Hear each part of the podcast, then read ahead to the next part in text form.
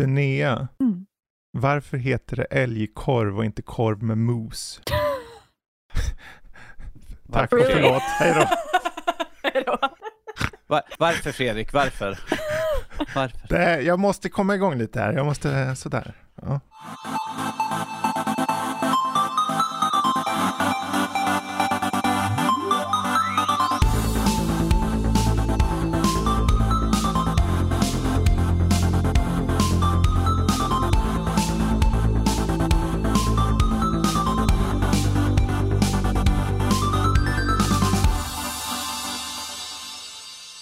Hallå och välkommen till Nördliv, en osensurerad, oklippt och fantastiskt nördig podcast om spel och allt möjligt. Jag heter Danny, med mig idag så har jag Fredrik. Hej. Och Nia. Hallå. det var, jag är lika det, förvånad som du. Ja, det var det mest intressantaste liksom. liksom och den här personen. Hallå.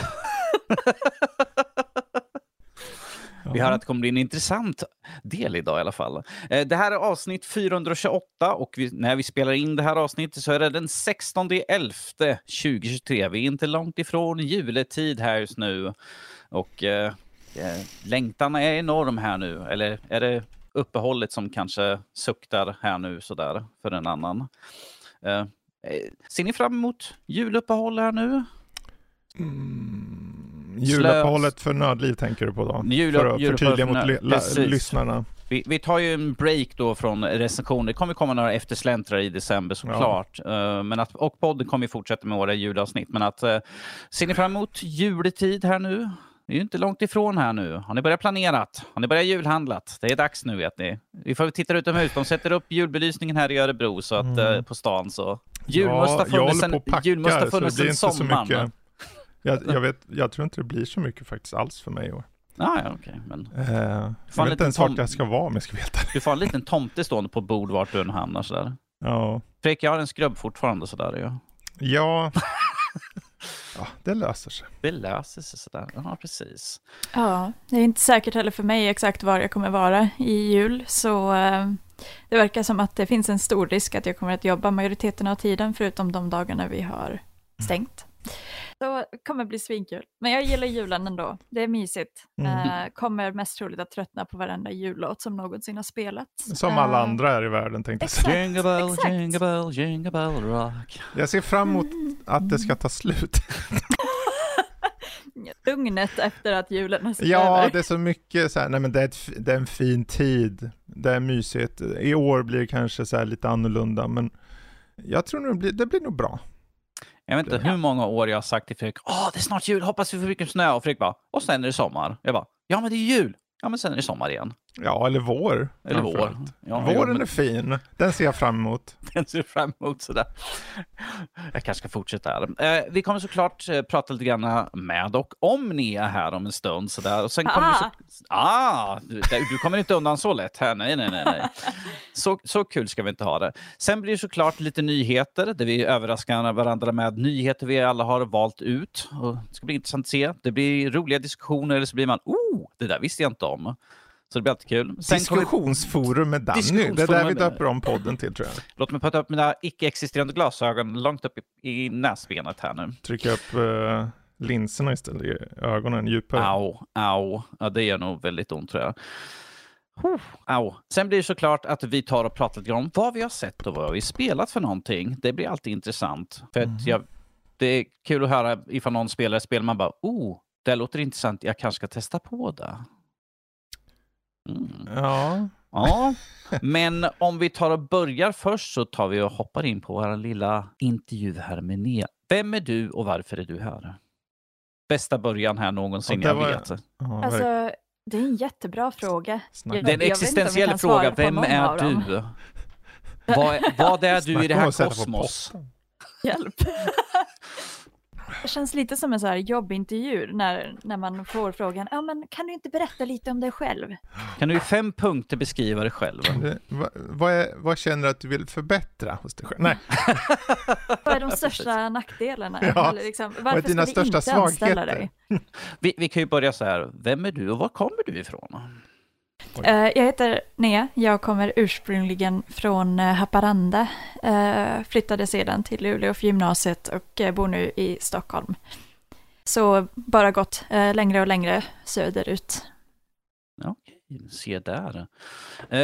Du, du har ju hamnat här nu på Nördliv för att du har kanske ett, ett litet smått intresse av spel. Nej, va?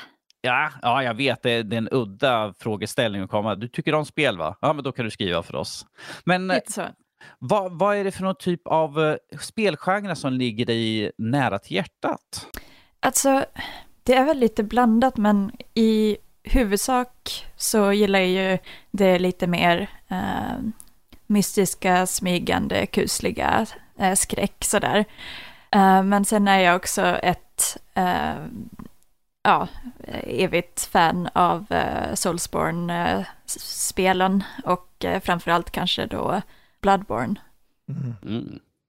Um, så det är väl där, där det ligger. Bloodborne, ja, jo. Yes. Tycker om att våndas när man spelar spelet. Körde ja, du ja. Elden Ring? Körde du Elden Ring, eller? Yes, yes. Vad tyckte du då? Inte, sp- inte spelat hela än. Jag skulle spela, eller ska spela det med en vän till mig. Mm. Som bara säger hela tiden, ja ah, men jag har inte hunnit nu, eller nu, eller nu. Så jag kanske ska skicka det här avsnittet till honom bara för att liksom pusha lite. Mm. Det är fan dags för oss att fortsätta spela, Fridtjof. Påtvinga. Ifall du lyssnar på det här avsnittet, känner inte att du blir utpekad på något sätt? Nej, inte alls. Jösses, okej. Okay, ja, ja. Finns det några andra spel eller någon annan spelgenre förutom eh, själsvåndande som Elden Ring och de liknande spelen eh, som du tycker om? Jag vet att eh, det spel som du recenserar just nu, Torn Away, är ju ett väldigt personligt, intimt, men, eh, mänskligt drama som det verkar som att du har en liten förkärlek till. Sådär. Är, det, är det någonting som faller dig väldigt mycket in eh, när du ser till spel? Ja, alltså det ska göra lite ont. Det ska göra lite ont. Ifall inte liksom ja. Att karaktären blir mördad stenhårt gång på gång så ska det våndas inombords. Lite så. Uh, ja, när man, då jag är uh, litteraturvetare i grunden någonstans så blir det på något sätt... Uh, det, det, oavsett hur man får saker berättat tycker jag är intressant. Så det, om vi istället för det här läsa... Eh, bokstav efter bokstav på ett papper istället kan få se på det på ett annat sätt, så tycker jag att det är väldigt roligt. Mm. Ja, för jag vet att när du ansökte till oss så skrev du att du hade att du skulle vilja hålla på inom spel och skräck och det kusliga och lite sublima liksom var ju någonting som var intresset så här, och du skulle vilja skriva för spel. Är det, är det någonting som fortfarande ligger på tapeten eller något som du fortfarande vill göra så där? För det tycker jag var väldigt intressant. Vanligtvis när man hör någon, jag vill jobba inom spel, jag vill göra, jag vill typ koda eller sånt där, det var ytterst sällan man hör, jag vill skriva för spel. Ja, nej men det tycker jag fortfarande skulle vara väldigt intressant. Det är ju dock verkligen en sån där Mm. Alltså det är ju tillräckligt svårt som det är att komma in i eh, spelindustrin eh, som jag har sett av liksom de jag känner som eh, pluggat det och sådär. Bara att få en praktik av något slag är lagom svårt och då att eh, försöka komma in från en helt annan vinkel. Man kan ju tro att det borde vara lättare, men istället så förväntar de sig att man har jobbat inom spel på något sätt i ja, men typ sju åtta år. Mm. Uh, för, för ett indiespel så ska man ha liksom, jättemycket erfarenhet. Uh, eller så är det totalt obetalt och uh, plötsligt så uh, har man en heltidstjänst man inte får betalt för och går inte runt överhuvudtaget. Mm. För jag, för jag tänker att det borde väl vara lite annorlunda att skriva inför spel. Då ska man ju tänka liksom, okej, okay, det här är en jättebra historia, men hur gör vi den till spel? Precis, alltså det är väl ofta att man har att det finns en spelidé i grunden och sen eh, skrivs någonting för det, eller då såklart tvärtom. Det, det finns väl eh, det känns som att jag skulle behöva vara lite igångsättande ifall det skulle vara att jag har en eh, story-idé som jag vill ha i spel. Då skulle jag snarare nästan behöva eh, koda och så vidare ihop det själv. Utan nu misstänker jag starkt att det snarare skulle vara att jag landar i att eh, ja, men, skriva lore till, ja, men, vi vet att vi ska göra ett fantasyspel av det här slaget, eller eh, det här ska vara hundra eh, år in i att människan har flyttat till Mars eller vad det kan vara.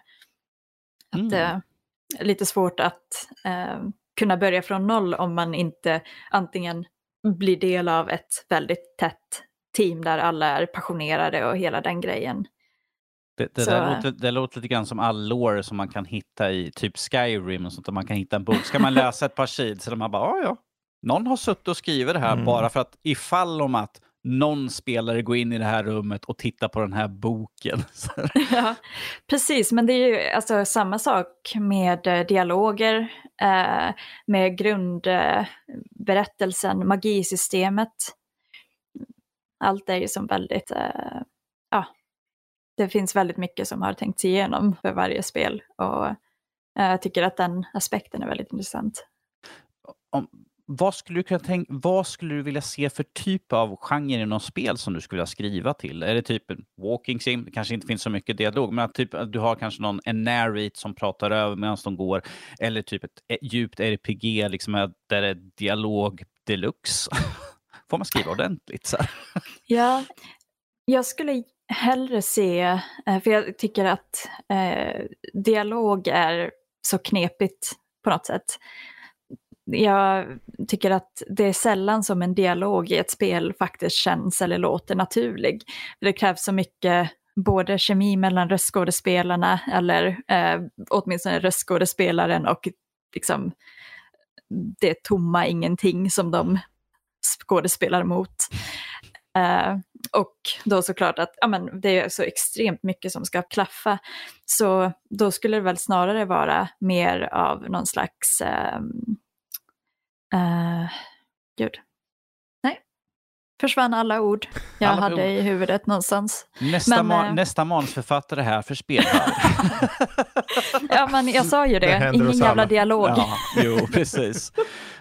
Ja. Så, så, länge, så länge det inte blir som, jag kommer ihåg det, det här sa ju Mark Hamill och de sa till George Lucas att alltså, du kan skriva de här dialogerna men vi kan inte läsa upp dem för att det, det är så totalt idiotiskt. Det låter bra på papper men när du väl får ut det till det talande ordet så blir det bara mm, dumt.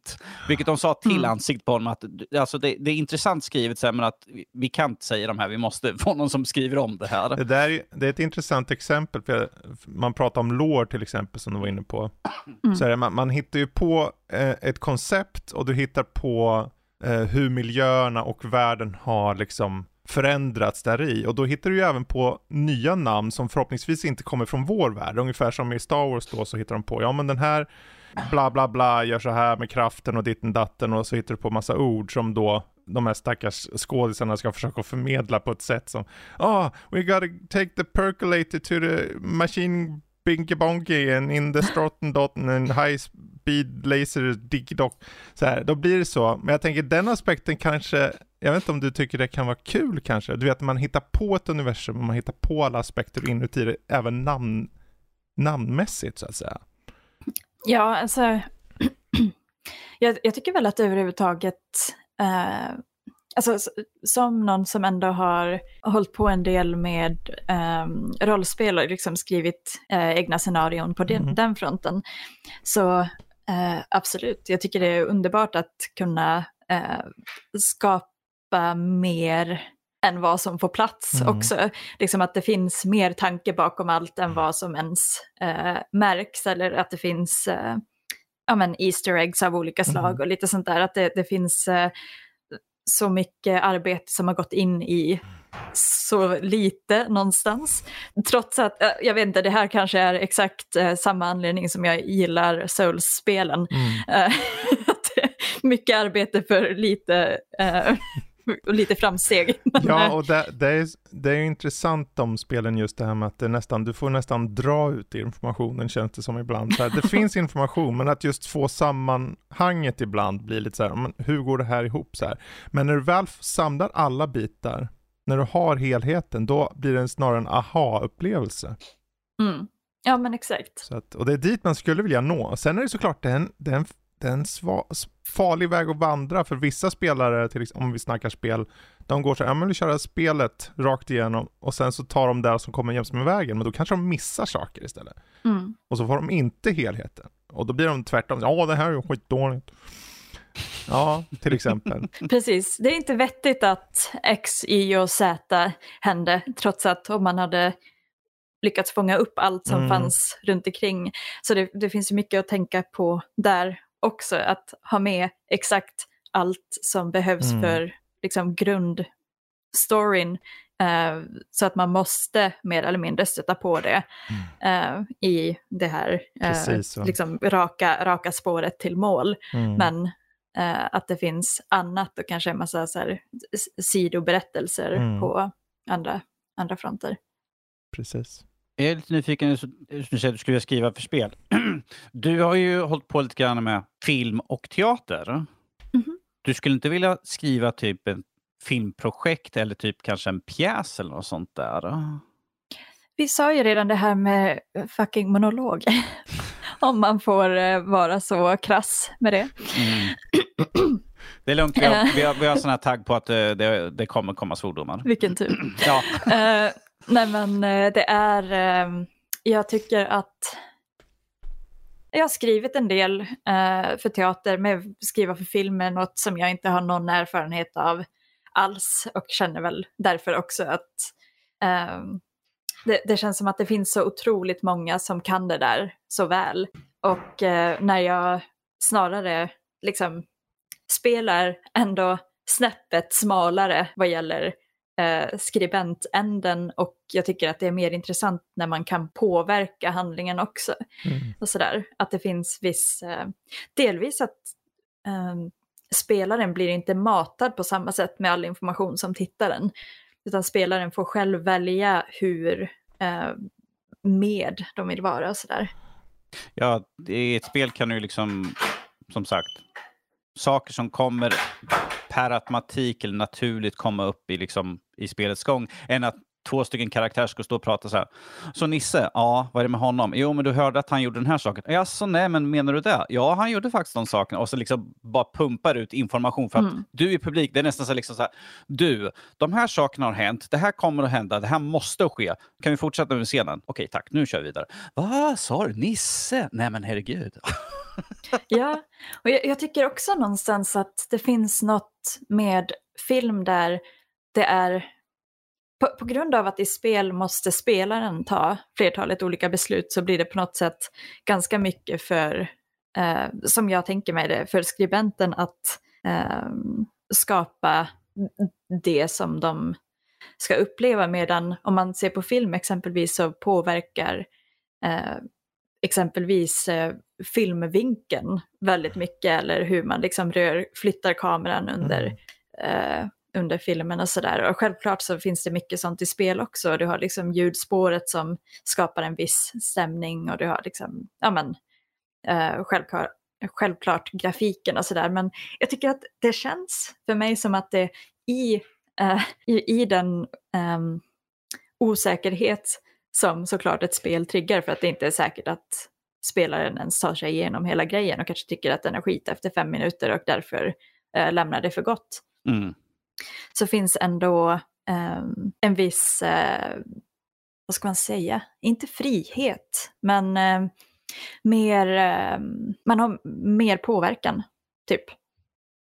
Ja, och nu när vi ser spel som, eller ser nu, det har ju varit ganska länge att spel har ju blivit mer och mer en cinematisk upplevelse. Mm. Om vi tar till exempel Sony-spelen som Spider-Man eh, är ju väldigt cinematiska. Det är ju nästan som filmer sådär, eh, med mm. liksom ka- svepande kamerarörelser. Vi har mycket dialoger, cutscenes och sånt där som går sömlöst in från liksom att du själv styr till liksom du går in i en cutscene där liksom du får lite information, så kan du bara fortsätta svinga vidare i egen takt sådär. Allt är liksom supersnyggt eh, och liksom dialog, och som är liksom nästan som en eh, på, dialog och sånt där som skulle kunna vara i en film nästan. Mm, verkligen. Så det kan ju vara väldigt lätt att gå liksom från film, tv till kanske till att skriva för, där, för den typen av spel då som ska vara lite mer den här liten flärd på. Ska vara lite mer pizzazz. Mm, definitivt. Definitivt. Men, men om vi tar och hoppar till lite andra, andra saker som är, till exempel, vi är inne på film. Vad, vad tycker du om för film? Jag vet att du tycker om skräck och sånt och ond, bråd, död på sig själv i spel, men vad är det för något som lockar inom film, filmvärlden då? Äh, finns väl en viss förkärlek för detsamma där. Okay. Men sen, alltså jag tycker väldigt mycket om det, alltså lågmälda och det liksom lite, lite mer um, subtila. Och jag antar att alltså det stämmer absolut för väldigt många uh, spel jag gillar också, men även för film, att det, det får gärna vara lite mystiskt och vagt snarare än det klassiska Hollywood liksom pusha igenom eh, ja men eh, A händes och B händes och C hände eh, och nu når vi någon slags eh, eh, ja men peak i berättelsen och sen plötsligt så är det ett avslut eller sådär. eh, men jag, jag tycker att det finns. Nej, där försvann det helt. Det var säkert en fin tanke jag hade någonstans bakom. Det var en fin tanke sådär.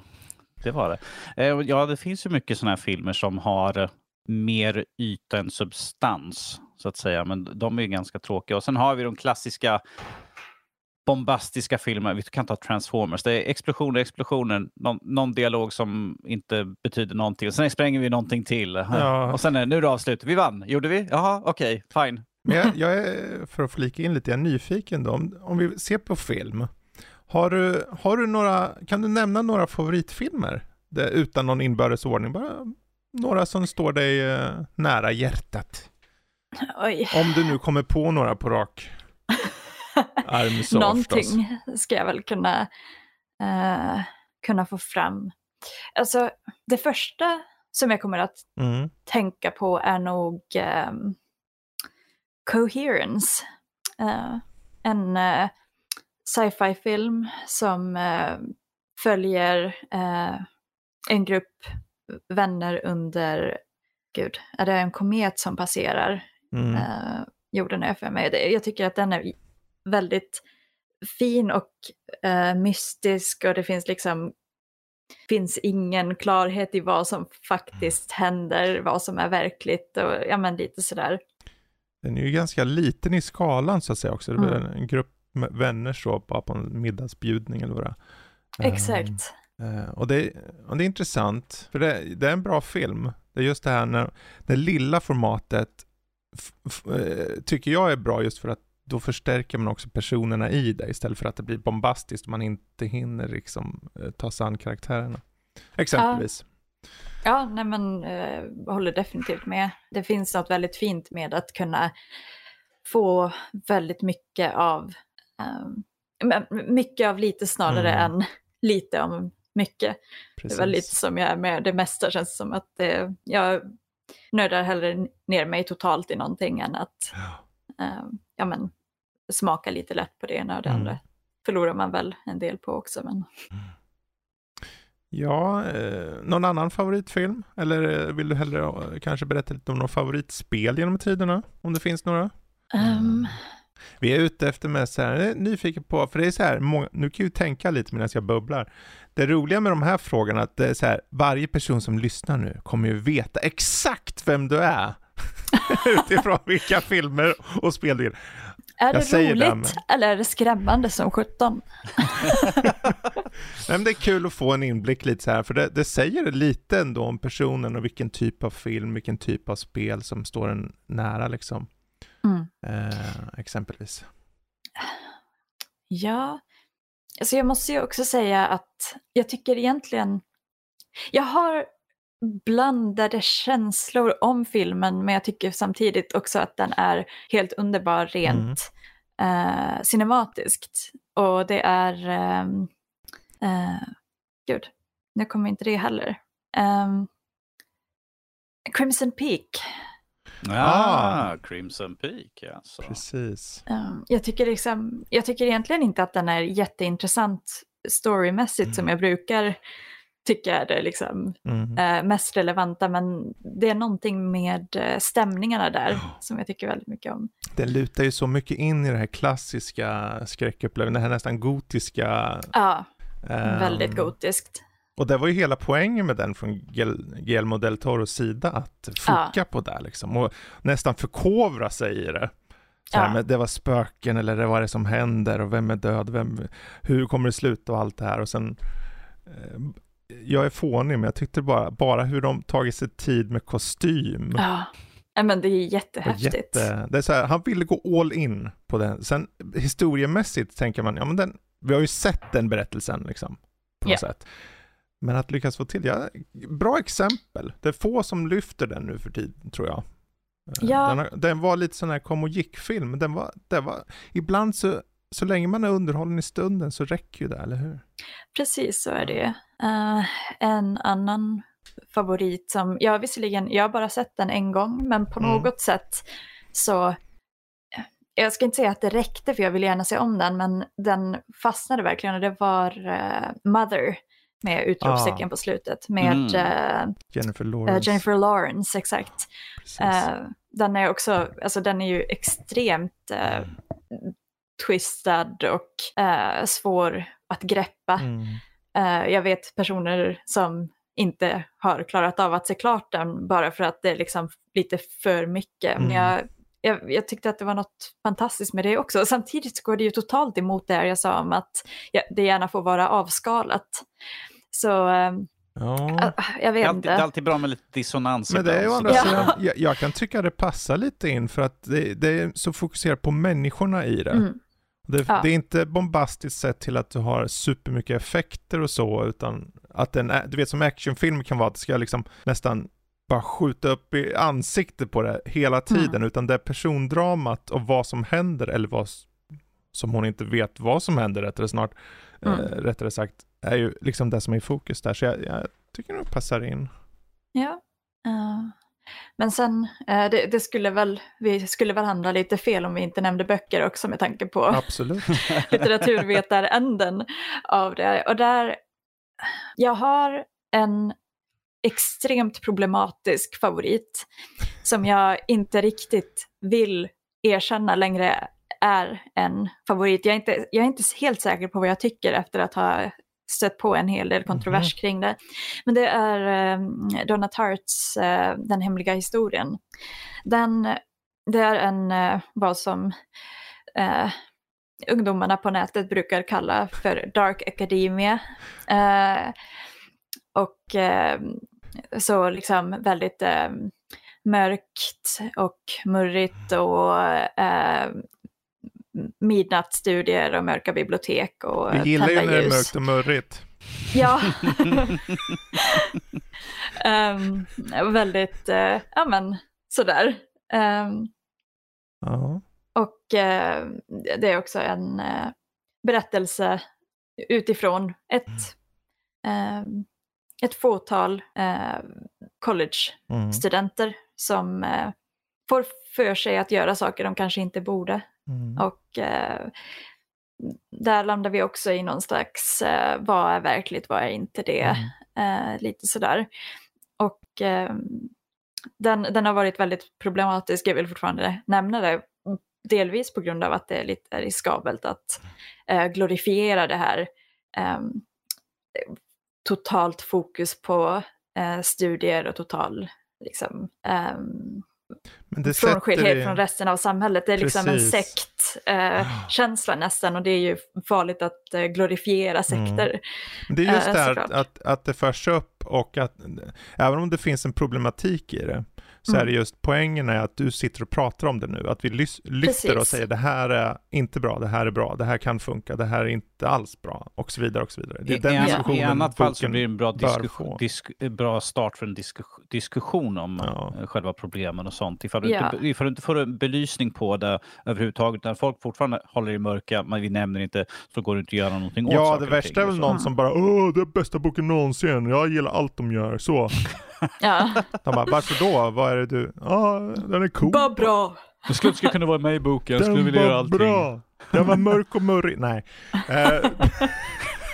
ja, nej men det, det sista som jag fortfarande känner är väl att det, det är väldigt värt att ha i åtanke att det mm. är en samling uh, vita karaktärer. Uh, absoluta uh, majoriteten är vita uh, män. Mm. Och det, det blir ju sin egen liksom ja, det, det, det är sitt eget eh, problem i sig, säger jag och pratar med två vita män.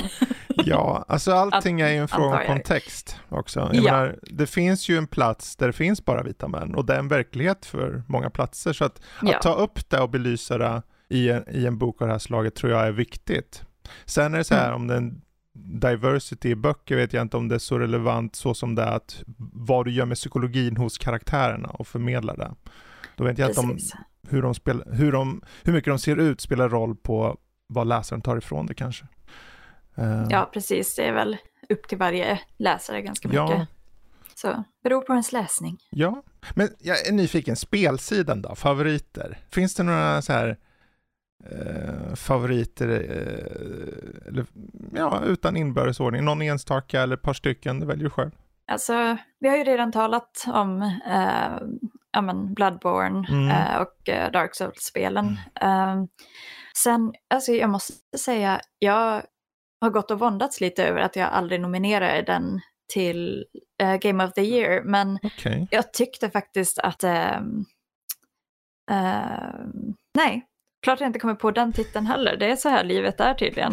uh, för, första spelet som jag recenserade för Nördliv, mm. uh, Signalis.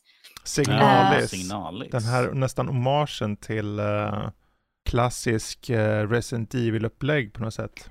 Precis. Uh, den hade både... Ja, men, jag tyckte att själva stämningen var mm. uh, ja, men, underbar, och den var uh, hade också en del uh, trevliga easter eggs och sådär. Mm. Um, ja, nej, jag tyckte bara väldigt mycket om det. Nu mm. var det lite för länge sedan jag spelade det. Visserligen är det väl ganska exakt ett år, tror jag. Mm. men uh, det har hängt sig kvar. Oh. De bästa spelen eller upplevelserna överlag gör ju det. Håller sig kvar. Ja, men precis. Ja, ja, bra exempel. Ja, Danny. Yes. Vi tar, vi tar och rundar av den här med lite, som Fredrik har skrivit så fint där, sjutton från höften-frågor, det vill säga blixtrundan. Ja. Och nu gäller det att vara snabb på fötterna här nu, sådär. Uh, mm-hmm. Och vi börjar här nu med Gorbis eller Billis? Billis. Mm, hatt eller keps? Hatt. Stephen King eller Dean Koontz, det är viktigt. Stephen King. Mhm, ja, då ser vi det. Mhm, mhm, mhm. Musik eller podcast? Eh. Podcast. Vilket är värst, tvätta eller diska? Diska. Ja, okej. Okay. Harry Potter eller Sagan om ringen? Uh, um, med tanke på Rowling, Sagan om ringen. Mhm. Uh, indie eller trippel A? Indie. Mm. Uh, Tekken eller Guild Gear? Nu kanske inte du är en fighting, inom fighting-genren, men det är bara intressant att höra vad folk säger. Ingen aning. Säg bara en. Tekken. Ah, se, ja, jag förstod att du var vi en visste, tecken. Vi, vi visste det, förstod det. Ser det ja. på dig sådär. Ja, nej men det är... Oh, du är en sån. Nej. Ja, mm, vad är det? Djupt dömande här. Precis. Mm. Uh, Mario eller Zelda? Oh, uh, Mario. Mm-hmm, mm-hmm. Plattform eller R P G? R P G. Och här sista, pussel eller kram? Kram. Mm-hmm, en kramis, där ser vi. Mm. Och där nu har ni allt ni behöver veta om Nia här just nu. Så bör aldrig fråga henne, vad tycker du om det här? För att vi vet redan svaret här just nu. Facit. Vi har ja. facit här i, mm. i handen. Här vi kanske skulle ha en sista så här, mörkt eller murrigt? Mörkt, alltid. Ja, precis. Jösses. Det skrev sig själv förut. Jag tänkte, det var ju jättekul om man kunde haft med den. Oh dear. Okej. Okay. Yes. Men om vi då tar och hoppar vidare till lite nyheter sådär. Uh, är, är det någon som känner att de har en nyhet som de bara vill... Jag måste få prata om den. Jag här. har ju bara en. Om, jag vet inte om den rubriceras som nyhet. Men mm. uh, Game Awards uh, kom ut med sina nomineringar i veckan. Mm. Och Game Awards håller ju, det kommer ju gå av stapeln nu om en månad ungefär. sjunde december yes. tror jag. Mm. Och om jag ska vara helt ärlig, jag bryr mig inte så mycket om nomineringarna. Men jag lyfter upp det för att det, det ger lite av en syn på vad generellt sett folk eh, kommer lyfta då. Mm. Antar jag på slutet på alla andra Game of the Year som sker där ute. Specifikt kanske en här hos oss som kommer i sjunde januari, vad vet jag. Mm. Men... Då har de i alla fall ett gäng kategorier. Jag kommer inte gå igenom alla. Men ta några guldkorn. Den stora är såklart deras nomineringar för Game of the Year, alltså den stora då. Och de har ju valt, de har sex spel i den, och det är ju uh, Alan Wake två, Baldur's Gate tre, Spider-Man två, Mar- Super Mario Bros. Wonder, Zelda, Tears of the Kingdom och Resident Evil. Och de här spelen, många av de här spelen går ju verkligen igen, och jag tror att det är Baldur's Gate och Alan Wake två framförallt som har åtta nomineringar var. Mm. Så att ja, jag är ganska så här glad att se. Jag kan säga det, Nia, att om du inte har kört Alan Wake så hoppas jag att du får möjlighet att köra Alan Wake två vad det lider.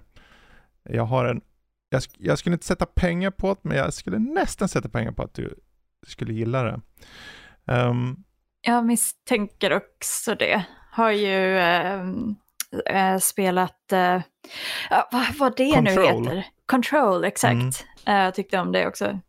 Mycket så misstänker jag. Ta Control att... och så drar du upp reglaget till hundrafemtio procent. Mm. Då har du Alan Wake två. Spännande. Ja, verkligen. Uh, de har också, de har ett gäng kategorier. De har så här Best Action Adventure, och där står det egentligen ut bara att vi hade samma spel fast Star Wars Jedi Survivor med där. Och sen så har vi till exempel uh, och det här är mest intressant för Best, best Action Game, då finns det ingen av de spelen med. Då är det Armored Core, Dead Island två, Ghost Runner två, Hi-Fi Rush och Remnant två. Så att det, det är väldigt få kategorier som inte har de här Baldur's Gate och Alan Wake och, och Zelda. Så frågan är, vilken tror ni vinner? Nu, utifrån eh, Game Awards. Ut, inte utifrån oss själva. Men utifrån Game Awards, om vi tar Game of the Year till exempel, så är jag nyfiken. Alan Wake två, Baldur's Gate tre, Spider-Man två, Resident Evil fyra, Super Mario Bros. Wonder och Zelda Tears of the Kingdom. Vilken tror ni att de kommer... För visst har de någon så här, de gör ju sina... De visar sig, ja, de är nominerade och sen vinner ju någon då. Ja. De har ju, måste ha någon jury eller vad det är. Sen får ju folk rösta också. Jag vet inte hur det spelar in. Eh, om röstningarna... kommer med där som, som vinns, eller om det bara är eh, någon jury. Jag, jag tror att det är liksom att det är liksom du vinner den för Game Awards, sen är det liksom här är spelarnas vinnande. Ah, okay. Men då jurymässigt, om ni fick gissa, för jag antar att ni kanske inte har koll på alla spelare såklart, det är, kanske inte alla har, men eh, på Game of the Year för Game Awards, tror ni Alan Wake två, Baldur's Gate tre, Spider-Man två, Resident Evil fyra, Super Mario Bros. Wonder eller Tears of the Kingdom? Om ni får bara dra. Eh, jag har mellan två som jag tror uh-huh. i alla fall. Och jag skulle gissa mig till att det är såklart Legend of Zelda, Tears of the mm-hmm. Kingdom. Det är ju väldigt populärt, Nintendo. Mm. Eh, sen tror jag Alan Wake två. Mm-hmm. Eh, för att eh, ja, det verkar lite bonkers och det verkar ha resonerat ganska bra bland mm. folket uh, i spelvärlden där. Så det, det är de, mellan de två tror jag. Jag kan inte sätta liksom en nej, definitivt, men jag tror att det är mellan dem. För att Zelda är Zelda och är väldigt populärt ju så. Ja. Vad tror du då, Nia? Svårt att säga. Uh, jag får ju också...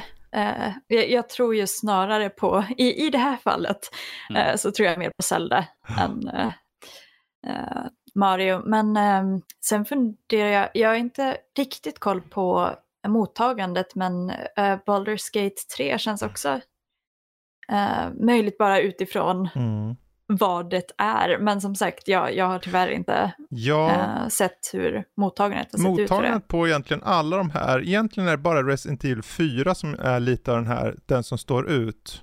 Alla mm. andra har väldigt högt uh, omdömen. Ja. Um, jag skulle nog personligen säga att det står snarare mellan Alan Wake två och Baldur's Gate tre, och då utgår jag mm. egentligen mot, jag utgår från antal nomineringar mm. Mm. Uh, för jag tänker det, finns, det måste finnas någon strategi om de är så eftersökt att Baldur's Gate tre och Alan Wake två har flest nomineringar, så känns det som okej, okay, men då ligger det ju mycket där hos juryn då. Ja. För sen när det kommer till röster från uh, publik, ja, men då är det bara det populära varet, det vill säga det spel mm. som har haft flest spelare. Tyvärr, mm. där är det ju tråkigt, där är det mest ointressanta. Uh, men jag skulle nog själv tippa på Baldur's Gate tre eller Alan Wake två. Mm. Um, sen, sen utifrån vad man utgår ifrån som jury, det är väl där, var innovation eller är det bara gameplay eller är det liksom utseende, whatever liksom. det kan nog variera mellan alla de sex spelen, för det är väldigt jag, bra spel jag, där. Jag tror, precis som du sa, Resident Evil tror jag är det som ligger och vad kommer sist sådär, för att det är ju återigen mm. bara, det är bara en remake. Så mm. det är ju, det enda vi kan se är ju, som de kan säga, ja men det tittar vad innovativt och tittar vad mycket bättre vi gjort om. Ja men vi har redan sett det i de föregående remakesen jag har gjort, så att det är ju inte något nytt där. Det är fortfarande ett av de populära spelen sådär, men att det väger ju inte lika tungt på den biten då som helt nya innovativa spel som gör sin egna sak som är nytt för i år, som inte mm. har sett dagens ljus förut. Ja, mm. ja jag hoppas nästan på att eh, Resident Evil inte ska klara sig allt för bra där, för att det, det känns som ja, men att, att, bara, att bara göra en remake, såklart mm. att det inte är bara, men um, det, det finns, det känns som att innovation någonstans bör komma högre än vi gjorde saker bättre nu. Mm. Mm. Ja, i ett år när vi har så mycket, så mm. många spel där så många tar frihet, bara Dave the Diver, det finns ju Dredge, det finns mängder av spel som vågar göra saker, och Resident mm. Evil fyra är ju som du sa, det är ett bra spel. Men det är också ett spel som har funnits. Mm. Så att det är lite tråkigt. Men det, på ett sätt, de, vill, de har väl kanske med den där bara för att de vill visa att kolla, vi har med ett skräckspel, vi vill lyfta det här spelet, ett bra spel liksom. Uh, men jag tror ju att kontrasten mot Alan Wake två som har vissa sektioner i sig som är, uh, jag skulle nog, jag kan nog våga dra till med att det kommer definiera spelbranschen, Alan Wake två. Mm. Tycker jag. Det finns vissa delar som är så här helt, jag vet inte, det går inte att beskriva riktigt, men det är utifrån min upplevelse av det. Vi kan ju alla olika upplevelser av spel å andra sidan. Så att, uh...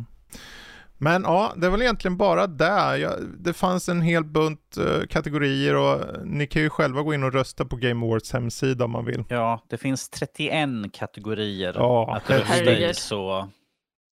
Um... Ja, den det fånigaste. Man... Ja, den, den fånigaste är halv... typ... dag på. Ja, att precis. F- Most Anticipated Game. Det är alltså mm. spel som inte har släppts än som de har med och man kan rösta på. Ja. Då ska man, och då kan det vara spel som skjuts upp. Många gånger har det skjutits upp till året efter också. Så då, och det har ändå vunnit året innan för ett event för ett år det inte kom ut.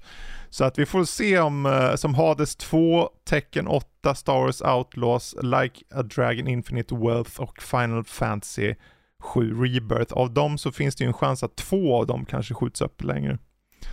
Och det vore ju kul om någon av dem vann då. Ja. Precis. The vi ser mest fram emot det här spelet. Ja, men när kommer det? Om tre år. Om tre år. Ja. Kanske. Kanske. Utan de här ska jag ju säga i så fall Star Wars Outlaws för ja. Ubisoft. Ja. De har ju tyvärr en ovana liksom att skjuta lite grann på sina spel. Så att säga. Men det får räcka med mig. Över till yes. dig. Yes. Yes, och då är vi ändå inne och pratar om uh, lite framtida saker. Det är att Sega eventuellt är intresserade av att göra filmer av Persona och Like a Dragon.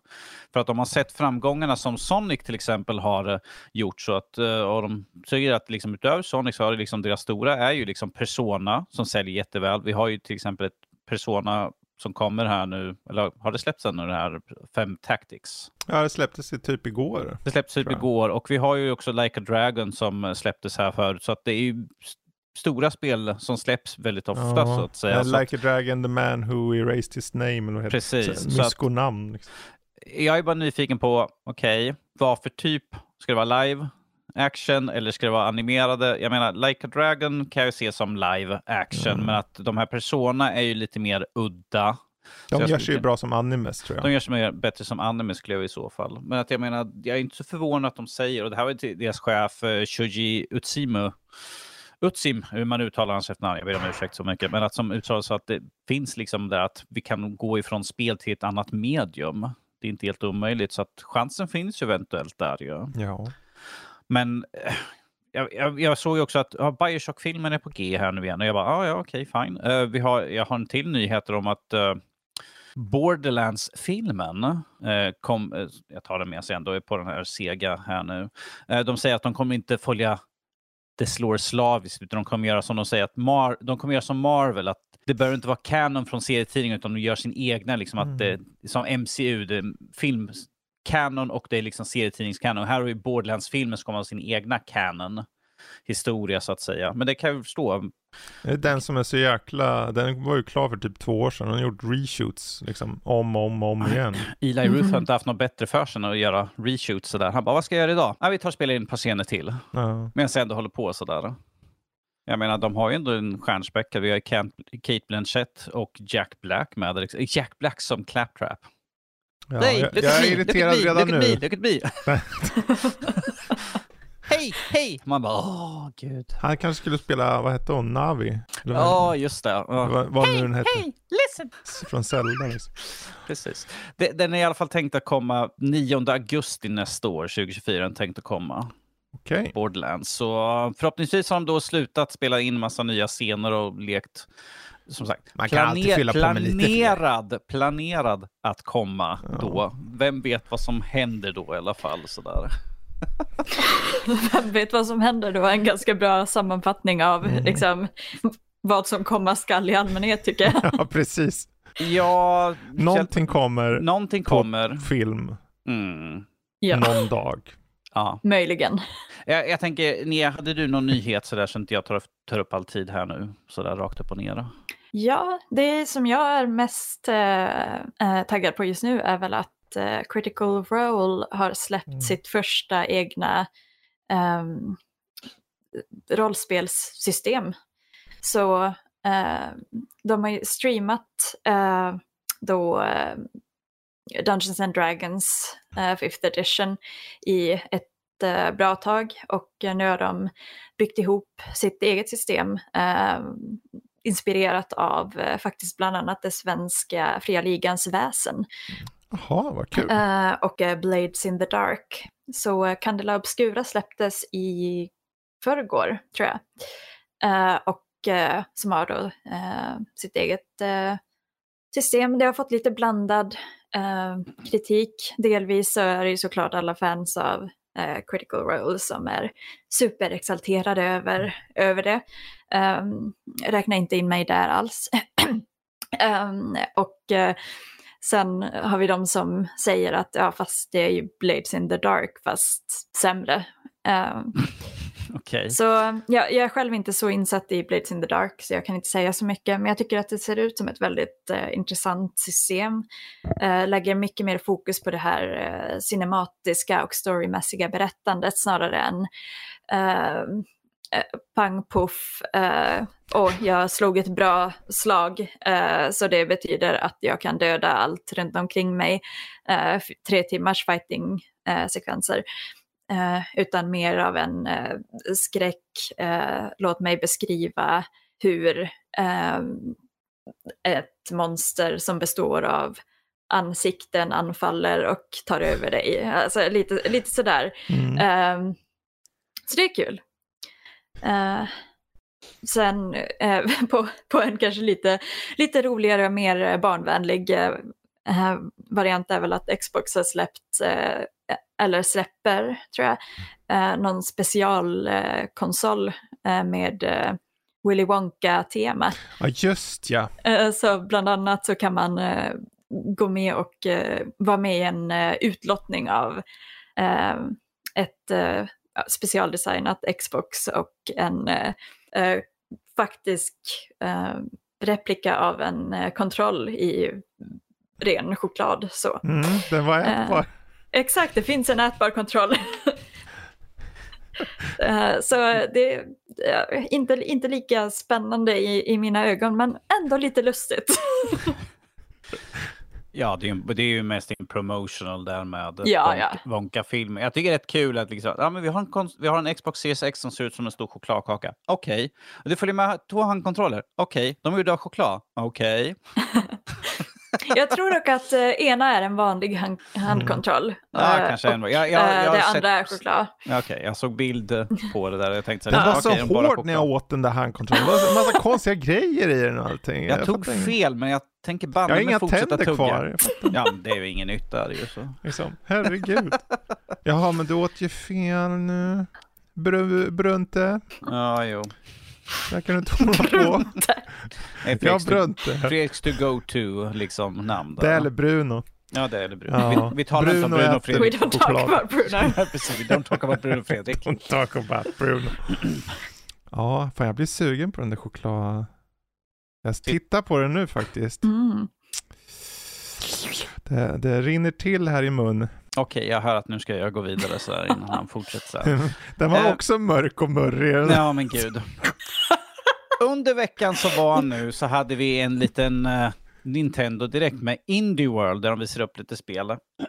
Några av spelen som visar upp var Shantae Advance Risky's Revolution där de visar upp. Uh, Core Keeper, On Your Tail, Howl, The, the Star Named Eos, uh, Backpack Hero, Blade Chimera, A Highland Song uh, som uh, såg ganska intressant ut i alla fall.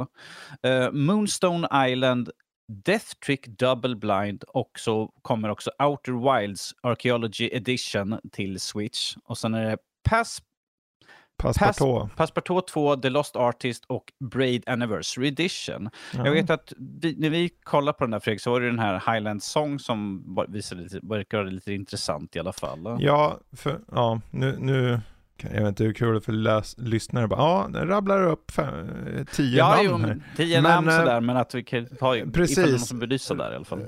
Det är ju väldigt um, individuellt vad man tycker ser intressant ut, men det här High, Highland Song var ju någon slags skott. Alltså utspelar sig på skotska höglandet, spelar som en liten tjej. Det påminner lite om Planet Lana i upplägget, och så här side-scrollande och väldigt nästan, om det var lite handmålat mm. så, och animationerna, väldigt snygga animationer, och det ser ut att vara just det, fokus på, på berättande och, och utforskande då, av, ja, av det skotska höglandet, den här vildmarken liksom. Så att ja. Jag tyckte det såg väldigt gemytligt ut. Uh, faktiskt. Mycket av de andra tiden, som till exempel um, Shantae har vi sett förut, och det här verkar ju bara vara en D S-version som de släpper på Switch. Ja, det, det kändes väl, eller Shan, säger man Shantae eller Shantae? Shantae Adva- Advance Risky Revolution, det är ju så här klassisk plattformar egentligen, fast de hade en del intressanta spelmekanik, man kunde snurra runt kartan och det var någon elefant som kom med, och jag de... vet inte om man själv blev en elefant, det har vi ju inte sett i spel förut. Det har inte det, Mario. Bli, bli en elefant. Nej, men det såg ju mysigt ut för att den har den här retro-pixelerade looken kanske, även om jag, kanske inget för mig, men jag kan tänka mig att väldigt många blev lite sugna när de såg den. Mm. Ja, det var, var ju lite variation sådär, men det var inte så mycket av de spelen som man kände liksom, oh, det här ser ut som någonting jag skulle vilja testa ja. På sådär. Ja, nej, nej. Ja, för mig var det väl den där Highland Song kanske. Um, kanske den här Bla- Blade Chimera som var någon slags sidskrollande Metroidvania med lite klassisk, uh, lite, lite retroinspirerad, men också lite så här nittio-tals, mellan nittio och tvåtusen-talet i utseendet. Det var inte ren pixelerad look, utan någonstans mm. mitt mellan, lite Castlevania, modernare Castlevania-stuk nästan. Uh, men alltså, det är ju kul att Nintendo ändå kör sina sådana här, för det här är ju tredjepartsen då. Mm. Uh, och ingen, vi satt ju, när vi satt och kollade på så var det inte att vi, oh, vi förväntar oss att de ska visa upp de bästa spel. Alltså det, man, man bara tittar och så tar man för vad det är och tänker, ja men för någon där ute så kommer det där passa, och det där kanske passar en annan, så att det finns något för alla. Ja, det är kul. Så, när vi såg ju liksom att så i chatten folk bara, åh, vi väntar på Starfield utan de ser en Switch, man bara troll, troll, troll. Ja. Jag bara, lycka till. uh, jag har två stycken, och det här är mest uh, när spel ska släppas sånt där, och uh, vi har uh, här att Dragon Age Dreadwolf kan ha råkat läckt uh, när det ska släppas, och uh, det här är då en uh, animatör som har råkat, råkat läckt på sin LinkedIn där han skriver att han, att han har jobbat på spelet och att det släpps tjugo tjugofyra. Mm. Så att vi har ju redan det datum, och att inte nog med det, det är flera separata källor som indikerat mm. på tjugo tjugofyra. Ja, och jag har också här att stå som tidiga, tidigast släpp första april tjugo tjugofyra också. Ja, det tror jag inte på. Jag tror snarare andra halvan, om jag fick spekulera ja, själv. Ja, det, här är, det här är som tidigast den kan ja. Tänkas släppa så att mm. säga. Och sen har vi den andra som jag har är Senua Saga Hellblade två, och det är att, nu, att den verkar släppas under andra halvan av tjugo tjugofyra. Mm. Uh, Vad är det som händer med det där spelet? Jag har ingen aning. Vi har varit utannonserat så länge. De har visat upp, de har visat upp på spelet föregående år och året innan, tror jag. Liksom. Men att sen har det bara varit tyst. Liksom. Man har inte mm. fått någon begrepp om när ska det komma. Vad är det för något de gör egentligen? Nej, jag hade förstått om det vore ett av deras trippel A-spel. Mm. Men det här är ju som högst ett dubbel A. Så jag ja. tänker, vart lägger, vart lägger ni fokuset? Och varför tar det sån tid? Jag är nyfiken. Det blir säkert bra sen i slutändan. Men det är intressant att det har skjutits på så mycket. Mm, ja, vi får hoppas nu att det här stämmer i alla fall. Att det kommer nu under andra, andra halvåret av tjugo tjugofyra. Så får jag äntligen sätta tänderna i spelet i alla fall. Så blir jag nöjd och glad. Ja, ja om Dragon Age kommer. Ser du fram emot Dragon Age-uppföljaren, Nia? Ja... Nej, eller jag har, jag har ingen referensram där. Okej. Okay. Ja, men jag såg, du, du såg lite pillemarisk ut när vi nämnde namn. Jag tänkte om du hade kört föregångaren eller någonting. Nej, ingen Nej, okay. koll. Uh, alls, eller övergripande för att mm. kulturell och smås och hela den grejen. Men... Ja, okej. Okay. Ja, BioWare, vart, vart håller ni hus och när kommer spelen egentligen? Ja, det återstår att se. Ah. Yes. Men vi kan hoppa över till vad vi har spelat och vad vi har sett. Jag tänkte jag slänger till, till Nia på direkt. Jag tänkte jag ville höra lite grann om Torn Away. Ja, uh, jättefint spel tycker jag. Uh, Tack, det var allt vi behövde. Ja, exakt. Det var väl typ så. Det var allt vi behövde. Jättefint. Ah. Okej. Okay. Det som jag brukar säga skämt, skämtat till Fredrik så säger jag så liksom, ja men jag skriver att det går att spela, räcker det? Han bara, nej du måste, du var lite mer utförlig i recensionen sådär. Oh. Ja, nej men eh, otroligt vackert, eh, hjärtskärande, det var liksom, som jag läste i någon annan recension också, att det var vid flera tillfällen som de liksom förde handen till munnen eh, av bara, ja men chock över vad som händer och sådär. Och det, det är väldigt... Eh, sällan som eh, jag gör det varken med spel eller annan fiktion. Eh, och det, det egentligen det följer eh, dig som eh, en liten flicka som eh, hamnar mitt i lite kaoset av andra världskriget. Och eh, du spelar då som denna flicka i ja, men lite olika typer av både, både sidoskrollare och i eh, ja, Uh, första persons vy och sådär och mm. det finns som en väldigt uh, det, det är extremt sårbart uh, och det finns som ingen tydlig inget tydligt mål utöver rör dig framåt mm. uh, liksom ta dig igenom, ta dig vidare och du vet inte när det kommer att vara klart uh, och det blir liksom lite abrupt också att det tar slut för att du vet inte uh, Vad, vad som kommer att hända. Eh, sådär. Så ja, väldigt vackert. Eh, väldigt viktigt också tror jag. För att du får på ett annat sätt än genom att läsa något av alla inlägg i sociala medier om nuvarande eh, världsläget. Så, så får du faktiskt uppleva det och inte bara som i att läsa ett verk eh, varken självbiografiskt eller eh, fiktivt.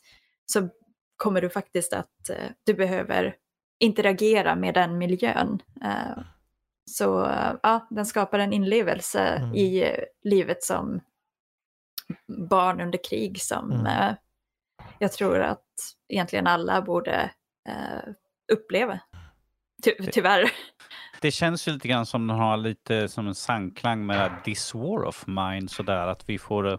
följa en väldigt intimt liksom så här hur folk, som till exempel War of Mine då är det liksom klara dagen, hitta mat, hitta vatten mm. och sådana saker, allt som här, vem ska få medicinen, vem ska liksom gå och vila just nu, vem ska skickas ut, sådana saker. Så det är väldigt så här intimt liksom, hur gör vi för att liksom bara komma igenom dagen liksom, hur gör vi för att överleva, vad är det för svåra val vi kommer få göra, ska vi ta oss till mm. huset, ska vi skjuta de som är där för att ta det som de har sparat ihop. Precis, men skala bort allt det vuxna i det någonstans. Mm. Utan det, du har liksom, det är inte så mycket att du tar beslut utan det är mer att beslut tas åt dig. Mm. Uh, för att du har inte så mycket makt. Uh, Som ett litet barn, väldigt lite makt har man ju. Det är bara att följa, följa med flödet så att säga. Ja. Lite så. Väl, jag, jag har inte kört det själv än. Men det, mm. det känns ju som att det, det, poängen är att visa den utsattheten. Ja, för, definitivt. Som du befinner dig i som barn. Och, och att du, en fråga om att överleva i, i ett krig är ju också att försöka att se vilken väg kan jag ta här av de här, den här situationen. Ja. Och bara, i många fall forslas du ju bara med för att du just är ett barn. Men just att ta del av det som spelare tror jag kan vara Precis. väldigt starkt. Och jag tror, som Danny sa, det, vi, vi, ingen vill ju upp, man vill ju inte uppleva krig. Poängen är att du inte ska behöva Nej. uppleva krig. Men om du upplever och får perspektivet av hur potentiellt det kan vara i sig ett sånt här spel, så hjälper dig att förstå hur, hur det kan upplevas för en person. För det finns människor idag som har den här upplevelsen. Och då kan det vara bra för oss att kanske ha förståelse för det. Och det här kan hjälpa oss lite på traven kanske. Ja, men jag tror det. Det finns också några tillfällen i spelet som är väldigt slående, där du egentligen gör samma typ av undvikande av de eh, mänskliga soldaterna och eh, vilda djur. Mm. Uh, och det finns som så tydliga kopplingar på något sätt. Och sen såklart uh, har vi ju aspekten också att väldigt många soldater inte uh, valde att bli soldater mm. i, i, den, i dessa krig. Och, ja, men, så. Uh, men uh, det finns fortfarande någonting, liksom det här djuriska i mm. uh, jag ser så jag skjuter. Mm. Uh, men också mitt, min uppgift är Uh, att uh, göra detta uh, versus uh, jag måste jaga reda på uh, mina byten, för annars så svälter jag. Mm. Och där har vi ju de här besluten också mm. som, som Danny nämnde. Precis. Ja. Det är trist att vi måste ha spel som belyser en sån dålig sida av mänsklighet, men det är nog viktigt som du säger liksom, att det är värt att belysa, för vi har, lever ju faktiskt tyvärr i den världen där sådana saker händer fortfarande ja. Ja. Vilket är tråkigt. Jag hade hellre sett ett spel där liksom, man har en liten flicka som går och samlar blommor istället eller något sånt där. Umgå, umgås med sina kompisar och leker liksom, på en äng eller något sånt där. Det hade varit mycket trevligare ja. ifall, det, ifall det hade varit den verkligheten vi tyvärr har. Sen är det ju så här som människor mm. eller även om vi inte hade varit så, så hade någon sagt ändå hitta på en berättelse bara för att få den, det scenariot mm. eh, i ett sammanhang. Så jag tror, det hade, vi, hade, vi har ju, oavsett om det är krig eller inte, så kommer den här berättelsen alltid hittas på eller framföras. Mm. Um, men hur är det rent så här spelmekaniskt då, om man ser till det bara lite kort då, för jag kollar lite här, det ser ut som att ha lite smygar eh, sessioner och ser ut att vara lite så här nästan minispel i det, och, och ibland så är det lite så här första person. Det verkar vara en ganska intressant mix ändå. Det är definitivt uh, en mix. Uh, det är uh, egentligen, det finns både mer liksom um, sånt, uh, ja men du har sk- sidoskrollande smyga, mm. du har um, på de platser som är uh, lite tryggare som du stöter på då och då. Så finns mer möjlighet för att mm. utforska och gå runt och hitta saker och sådär. Men sen är det också mycket att du faktiskt spelar de här vardagssysslorna. Mm. Du spelar exempelvis att du um, behöver hjälpa till och uh, putsa och laga soldaters skor i ett uh, uh, uh, arbetsläger. Mm. Och du skalar potatis för att laga mat. Du ja, men, försöker tända en tändsticka, men tändstickorna är lite fuktiga. Mm. Eh, den typen av små eh, handlingar som gör att du fortfarande är väldigt med, men du också känner lite den här frustrationen över att mm. ja, men, för i helvete måste jag verkligen skala den här potatisen. Eh, jag, jag, har, jag har skalat en potatis, måste jag skala två till? Ja. Eller eh, ja, men, de be- behandlar mig som skit och ändå så måste jag laga deras skor. Mm. Uh, så att det finns som flera olika lager där. Uh, men uh, mest så är det ju bara en utsatthet oavsett i mm. vilket, uh, vilken del av spelet du befinner dig. Ja, intressant. Det, jag, tänker, jag kan bara tänka mig utan att spela att just kontrasten mellan de här till synes triviala sakerna som att fixa skor och sånt sätts då ganska stort mot, eller pa- parallellen mot just de sekvenser som jag antar finns med att man kanske ska hålla sig undan soldater som kanske dödar en och liknande. Mm. Att det finns en stor kontrast där i som nästan förstärker den här utsattheten eller betydelsen av den liksom. Ja, definitivt. Det blir ju eh, så att du kan, ja men, du får lite av ett eh, stress- eller ångestpåslag mm. mellanåt i spelet och sen plötsligt befinner du dig i en vardagsmiljö där allt är väldigt långsamt mm. och du sitter med ja, men, och lagar eller lagar en potatis. Ja, jo, det också. um, och sådär. Så att det, ja. Ja. Ja, intressant. Ja, värt att kolla in. Och för er som inte har sett den än så finns Nias recension ute på hemsidan. Kan ni gå in och få lite mer kött på benen om spelet. Jag tänkte jag slänga över till dig, Fredrik, här nu. lite oh. kort. Oh. Oh. Uh, Vampire Survivor Co-op. Ja du. Hur nu... går det då? Busenkelt faktiskt. Okej, okay, är det ännu enklare? Du, det var... För, ja, jag hade en polare över för några veckor sedan och vi tänkte, ja men vi måste lira någonting. Och eh, då nämnde han då att, ja men jag har hört att det här Vampire Survivors har fört in co-op nu. Jag tänkte, jaha, men där springer man bara runt. Okej, okay, fine, vi testar det. Vi skulle ju bara testa på. Det finns inget som heter jag ska bara testa på. Three hours later. Nej, men, alltså konceptuellt är det likadant och det funkar ju nästan uh, oförskämt bra. Och man kan köra upp till fyra pers tror jag. Så att uh, det är en ganska stark rekommendation om du har en polare eller två eller tre och vill lira lite Vampire och vill göra tillsammans. För den här hjärndöda upplägget som finns i det är nästan terapeutiskt på något sätt. Uh, till skill- skillnaden är ju bara att då har du en kompis som snor dina förmågor och är lite jävlig om att han gör det. Och det kan vara en sporre i sig. Ska jag säga. Kan man sno varandras förmågor? Alltså man snor inte varandras, men du tar ju någon före den andra. Ah, ja, du menar, okay, för de delas du menar ut så. så här, om jag tar den här, ja då kan inte den andra personen ta förmåga X. Jag tänkte ifall båda hade den här skölden, den här som flyger runt ja, den. Och sådär. Det är just det att man har ju favoritförmågor så att ja men jag vill ha den här... orben av skydd runt omkring karaktären till exempel. Men så kanske din kompis tar den. Ja, då kan inte du ta den själv. Man kan, mm. det, går bara, det är bara en person som kan ha den. Och då, i och med att det finns en taktik lite i vilka typer av förmågor sätts samman för att evolvera dem. Det är ju två stycken förmågor så kan de evolveras till en ny tredje liksom. Mm. Då är det lite så här, ja men jag, jag vill ju ha den där förmågan. Du får inte ta den. Ja, den har varit slumpad. Sådär. Och sen håller man på, men tack och lov är det också, det hjälp, spelet är ganska hjälpsamt i den mån att även om personen, din kompis har fått förmåga X som du vill ha, för att då, om du tar den andra förmågan som, som används för att föra ihop de två för att evolvera, då evolverar den i alla fall. Så, så om din kompis har förmågan som du behöver, då kan du fortfarande evolvera den hos dig. Mm, okay. um, så att det var ganska snällt ändå faktiskt. Och uh, ja, lätt och köra. Ja, det är skönt att ha sådana här lite hjärndöda spel. Man bara hoppar in och bara dödar ett par miljoner fiender. ba- bara ett par miljoner fiender. Bokstavligen. Jämför med Torn Away. Ja, precis så. Ja. Jösses. Ah, jo, okay. Nej, men det, ja, vi, vi körde på ett par timmar. Det finns inte så mycket mer. Vi har ju pratat mycket om Vampire Survivors. Ett av förra årets bästa spel i min mening. Tredje plats va, eller? Det? Ja, det kanske det var. Tredje, tredje plats tror jag har fem att det hamnade på våran någonstans i förra toppen, året. I alla fall. Precis, topp fem i alla fall. Mm. Jag tror det var tredje. Jag är osäker just nu, men det går ju alltid att kolla upp senare. Uh, jag har faktiskt efter ett bra tag sedan spelsläpp så har jag faktiskt startat upp Assassin's Creed Mirage. Oj då.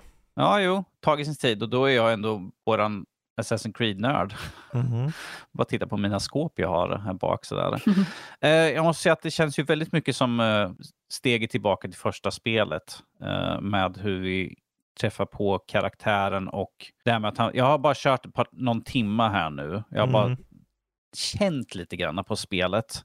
Eh, så att jag har ju varit med liksom att han tränar och så. Så att det är ju inte jättelångt, men att jag tyckte det var en väldigt intressant inledning på spelet. Liksom att han bara är en sån här vanlig tjuv på gatan sådär med att det får, vad han gör får en sån hemsk konsekvens att han inte liksom kan stanna kvar och att han och en han känner liksom inte hänger med varandra efter de har gjort tydligen hela sitt liv.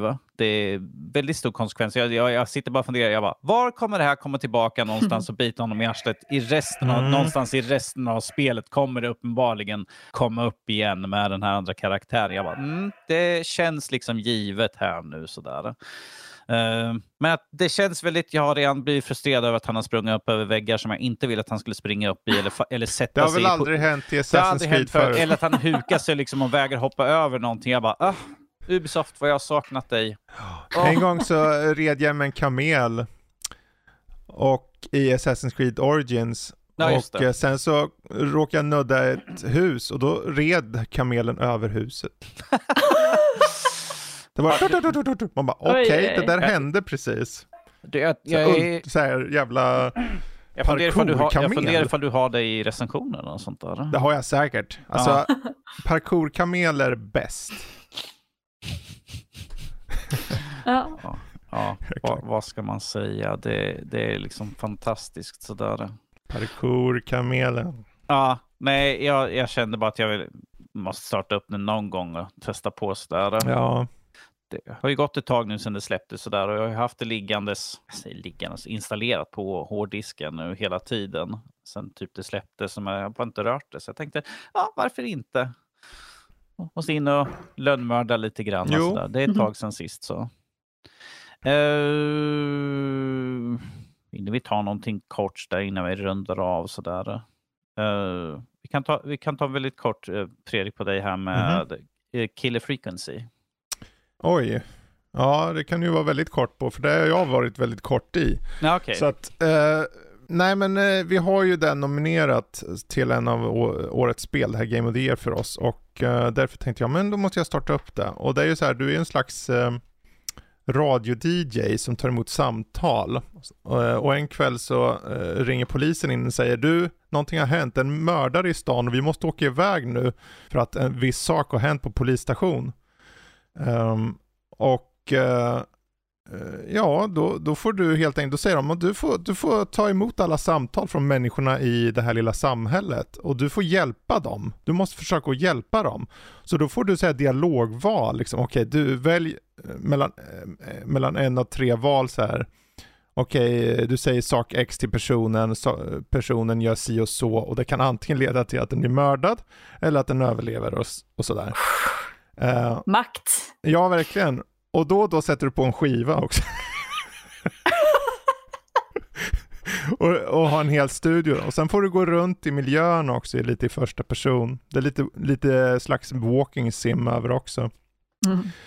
Uh, ja, men det, den stunden jag har kört på det här Killer Frequency, uh, det har en egen ton. Det har den här, en slags övernaturlig mördare finns där ute. Jag tror han är övernaturlig. Jag vet ju inte hur det är till svårt fulla. Att veta.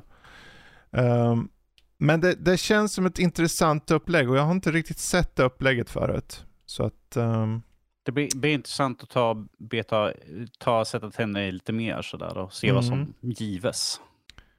Precis. Mm. Ah, ja, men det är intressant att se när du har fått lite mer kött på benen för spelet så att säga. Du har ju ja. bara som sagt tagit och mumsat lite försiktigt jo, på den. Jo, jag kört, jag kört det på Steam-däcken. Där mm. och uh, mängder av spel liksom. Allt från Horizon Chase Turbo, Dirt Rally, Crimson Land och uh, uh, gud vet vad. Mm. Mängder av spel. Mycket gött att se fram emot mm. i alla fall där. Men med det gott folk så tar vi, innan jag, oh, ifall jag kan sluta slå på mikrofonen hela tiden, så tar vi och rundar av dagens avsnitt. Eh, om ni vill ha mer av oss, hoppa in på vår hemsida w w w punkt nördliv punkt se. Eh, vill ni nå oss kan ni nå oss på info at nordlivpodcast punkt se. Alternativt kan ni hitta oss ut på Twitter, Instagram på at nordliv punkt se. Vill ni komma åt oss på ett annat sätt? Hoppa in på vår hemsida. Högst upp till höger så finns det en stor knapp som det står Connect på. Då kommer ni direkt in i våran Discord. Och där sitter vi just nu och spelar in här just nu. Så kom in. Vi har massvis med roliga, intressanta grupper och sånt där man kan diskutera allt från spel, film och gud vet vad. Allt för någonting annat sådär. Men med det så vill jag tacka Fredrik och jag vill tacka Nia för att hon var med här och blev utfrågad om udda saker. Skrämmande det här. Skrämmande det här. Ja, men du tycker om det ska vara lite skrämmande. Eller ond bråd våndas ja. lite grann sådär. Med mm. det så tackar er två och så tackar jag för mig själv och så hörs vi i nästa vecka. Toodaloo! Hej då. Mörkt och mörrigt. Jösses.